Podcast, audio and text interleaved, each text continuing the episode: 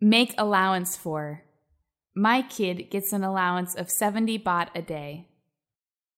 I'm planning to buy a new house and still deciding whether to buy the one with a large sitting room or the one with a smaller sitting room, but with large bedrooms. What's your take on this? Let's see. You love throwing a party at home, don't you? That's right. My gang, they are party animals. We take turns holding a party for birthdays, New Year, Christmas, and so on. Sometimes we just have a party without any special occasion. In that case, a large sitting room seems like a better option.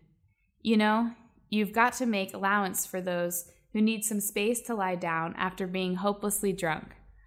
I don't think they will waste time climbing up the stairs to sleep in a proper bedroom.